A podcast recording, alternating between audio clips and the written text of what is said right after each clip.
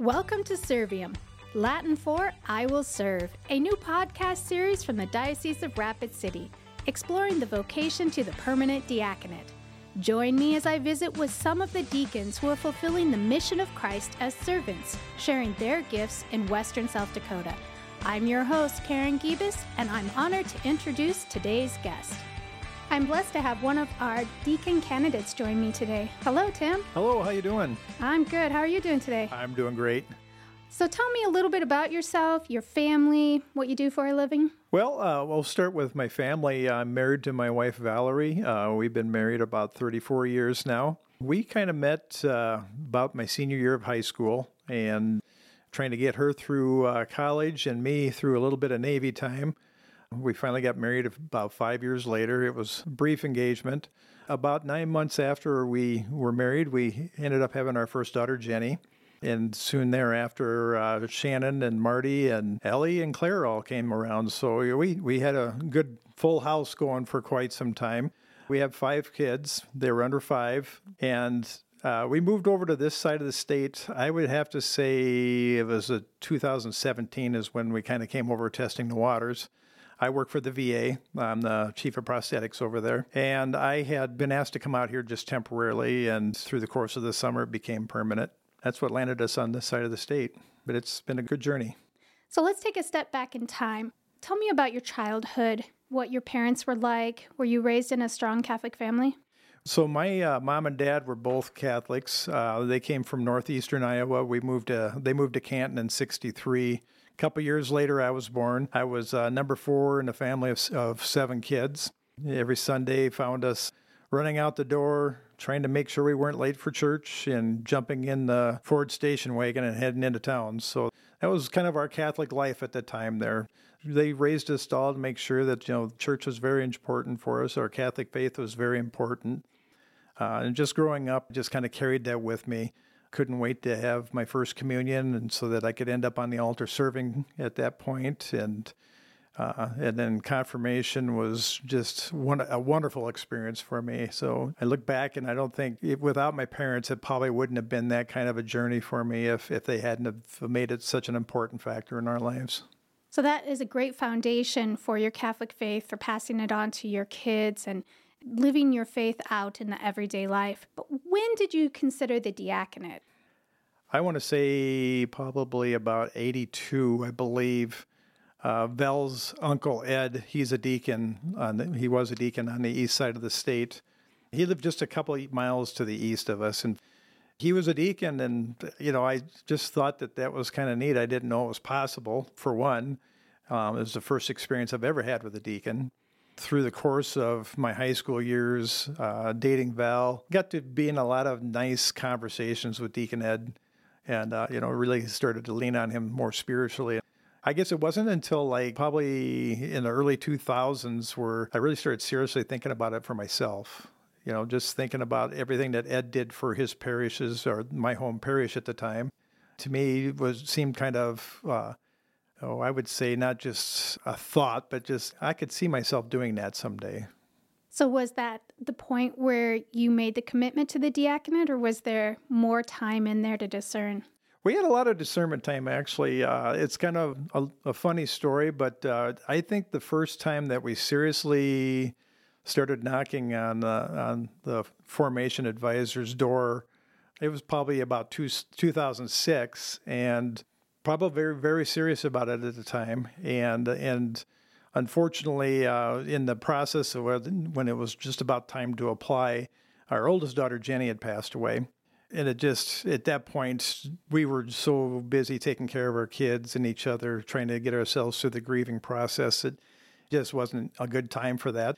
I, when I tell the story, I usually I, I, put that box up on the shelf for a while. And a few more years later, um, we were thinking about it again. They had started up a new formation cohort, and it was going to be in Huron, South Dakota. And I had decided that yeah, I could probably make the trip to Huron for this. And uh, in the process of that, uh, we found that Val had been diagnosed with cancer, and so put it up on the shelf. And mm-hmm. I think there was a couple times we kind of got close to it. Uh, one of the times we really, really got close to it, uh, we we had just started uh, becoming foster parents uh, to a young lady, and uh, we had actually filled out the paperwork for the application for the diaconate. And when Deacon Roger was over, he happened to be interviewing us, and he kind of, you know, I think you better see how this goes first.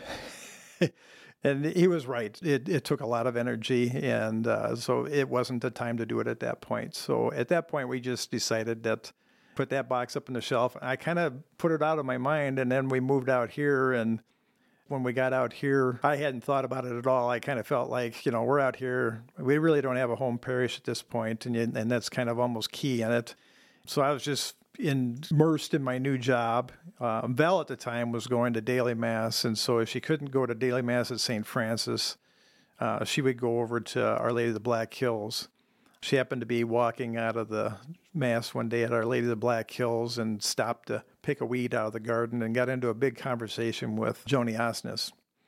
Joni had basically, after the conversation, saying, You know, if, if the Holy Spirit's been after you for 15 years, you better just answer the call because he's not going to let up. And their conversation was probably much longer than that. But when I had come home from uh, from work that day, I had a really great day at work it was kind of interesting. I was talking about just how things it all was kind of wrapping up. It was just all fitting together, and it was like I think we were meant to be out here. And Belle says, "I think we were meant to be out here too." And I looked at her, and, and she said, uh, "I think you're supposed to go into the diaconate out here."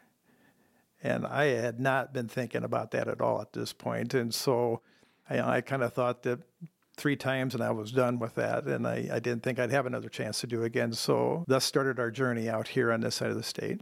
So when the Holy Spirit took that box down off the shelf and he opened it, it was time to answer. It was definitely time to answer. Uh, when a couple times before, we were really busy. You know, we had our kids. We had both of us. Uh, Val was a special ed teacher, so you know at the time. Uh, she was putting just a tremendous amount of hours mm-hmm. in, so it probably wouldn't have really worked too well because our wives have to go through it with us, and right. there's a lot of homework and and it's great that they do go through it. And I wouldn't discourage any wife out there thinking about it, but it, it was just a great opportunity for, for both of us to go through it at this particular time when we could. So that just shows that God's timing is the right timing. Absolutely. So tell me about some of the formation that you've had. Is there one aspect that's really stuck with you, that's impacted you, that you felt this is not necessarily for maybe the education aspect, but for your own personal growth. Out here, I, I had tried uh, a few different times to get a spiritual advisor, and I had a couple different spiritual advisors on the east side, but nothing consistent enough. Uh, one of the things that I really liked out here was, you know, this program.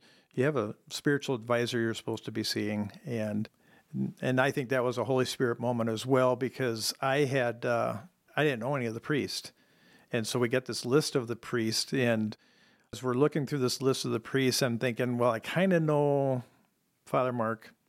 I think a lot of people are going to go to Father Mark, and I didn't know anybody else really on the list, but I thought, you know, I'll take the guy from from Martin because probably won't take that. And I could go for a road trip or two. Yeah. And I thought that would be kind of exciting. So, right. so thus my spiritual direction with Father Tyler started up. And Father Tyler really helped me through my formation. Uh, there's a lot of times throughout this where you feel like, are you sure, God, you want me?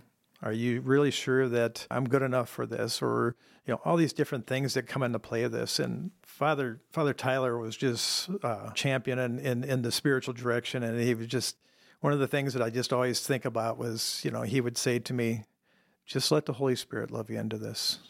Mm. And at that point, once I could start thinking about that, when every time I would feel discouraged about it, I'd think about Father Tyler saying, let the Holy Spirit love you into this.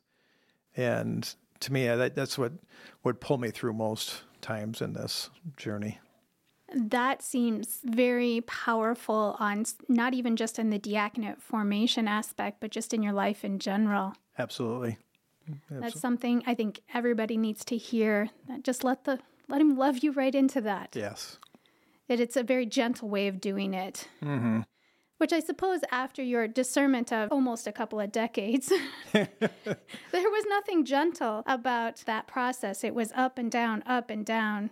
And it probably felt like it was a questioning do you really want me here? Do you really need me here? words of wisdom from a priest you cannot replace that gift from God. Yes, definitely. So, are there other ways that God has worked in your life since you began formation? Our home parish on, on in was in Brandon, South Dakota. Mm-hmm. Was uh, Risen Savior, and early, uh, or probably just towards the end, or just before our daughter passed away, uh, we were doing um, ministry of the homebound. And uh, when she had passed away, we kind of got away from doing it because we just kind of had to really focus on family at that time and never really got back into it again. But uh, out here, there happened to be a moment in time where uh, Father Leo was a little bit busy one time. He had himself double booked and he just said, Hey, could you go do Ministry of the Homebound? And I said, I would love to. And it was just so interesting because anytime you have any doubts, and that I would have any doubts, I would go do the homebound ministry and I would just be there and I would just say, This is the reason why you're here. If you have any doubts, look into people's eyes that are in front of you and know that I have sent you to do this. And I would just feel that so much in my heart that I just really, really, uh, really, really loved those moments in time with, with, with those people. What advice would you give someone who's considering the diaconate? I would have to say, don't think that you have to have your mind all made up and it has to be a perfect time. One of the biggest things that I feel that you think that you have to know 100% sure that you want to be a deacon, I would say you have to know at least 70% that you need to be a deacon and you let God do the rest of it for you. There's going to be times where you might think that you're 100% go on this and you're going to be in the middle of it and maybe you don't feel like you are but then there's those times where you feel 110% that you're where where God wants you to be and so don't wait for that perfect time when you think that it's all ready for you and and just just make it just jump in and do it and God will God will help you through it Right. Trust that God's putting you where you need to be and that the formation will be there. And if it's not meant to be, He's going to let you know. Absolutely. What are you looking forward to the most as you come near to ordination and, and it's just there waiting? Well, the, one of the funny things was is after we we finally figured out when the date was, uh, a couple of the, my daughters uh, and my nieces were all right. Who's going to be the first one to have uh, Deacon Uncle Tim uh, or Dad Tim baptized the the first baby, you know. So so that was one of the things I was really looking forward to. But I think what I'm really excited about though is you know we're in the uh, Eucharistic revival going on right now, and being more help with that, uh, being able to maybe help out with adoration and have it more in evening hours uh, when people that are working maybe can't get to it. Uh, I'd like to be able to do that and help more people be able to experience adoration and become closer to Jesus in that way. Well, thank you so much, Tim, for saying yes to the Rapid City Diocese and that Sioux Falls is lost and our gain. So, thank you so much for moving on the this side of the state and for answering the call. You're welcome. Thank you. Thank you for your time. This is Deacon Greg Sass, Director of the Permanent Diaconate and Diaconate Formation. The diocese has been blessed to have seven men called to orders by Bishop Peter Muhich six as permanent deacons, and one as a transitional deacon for the Diocese of Rapid City. Their ordination is scheduled for 5:30 p.m. Thursday, June 29, 2023, at the Cathedral of Our Lady of Perpetual Help in Rapid City. All are invited to attend the ordination. For more information, visit rapidcitydiocese.org, read the diocese newspaper, West River Catholic, or your parish's bulletin. For more information about the permanent diaconate in the Diocese of Rapid City, contact me at the Chancery 605 343 3541.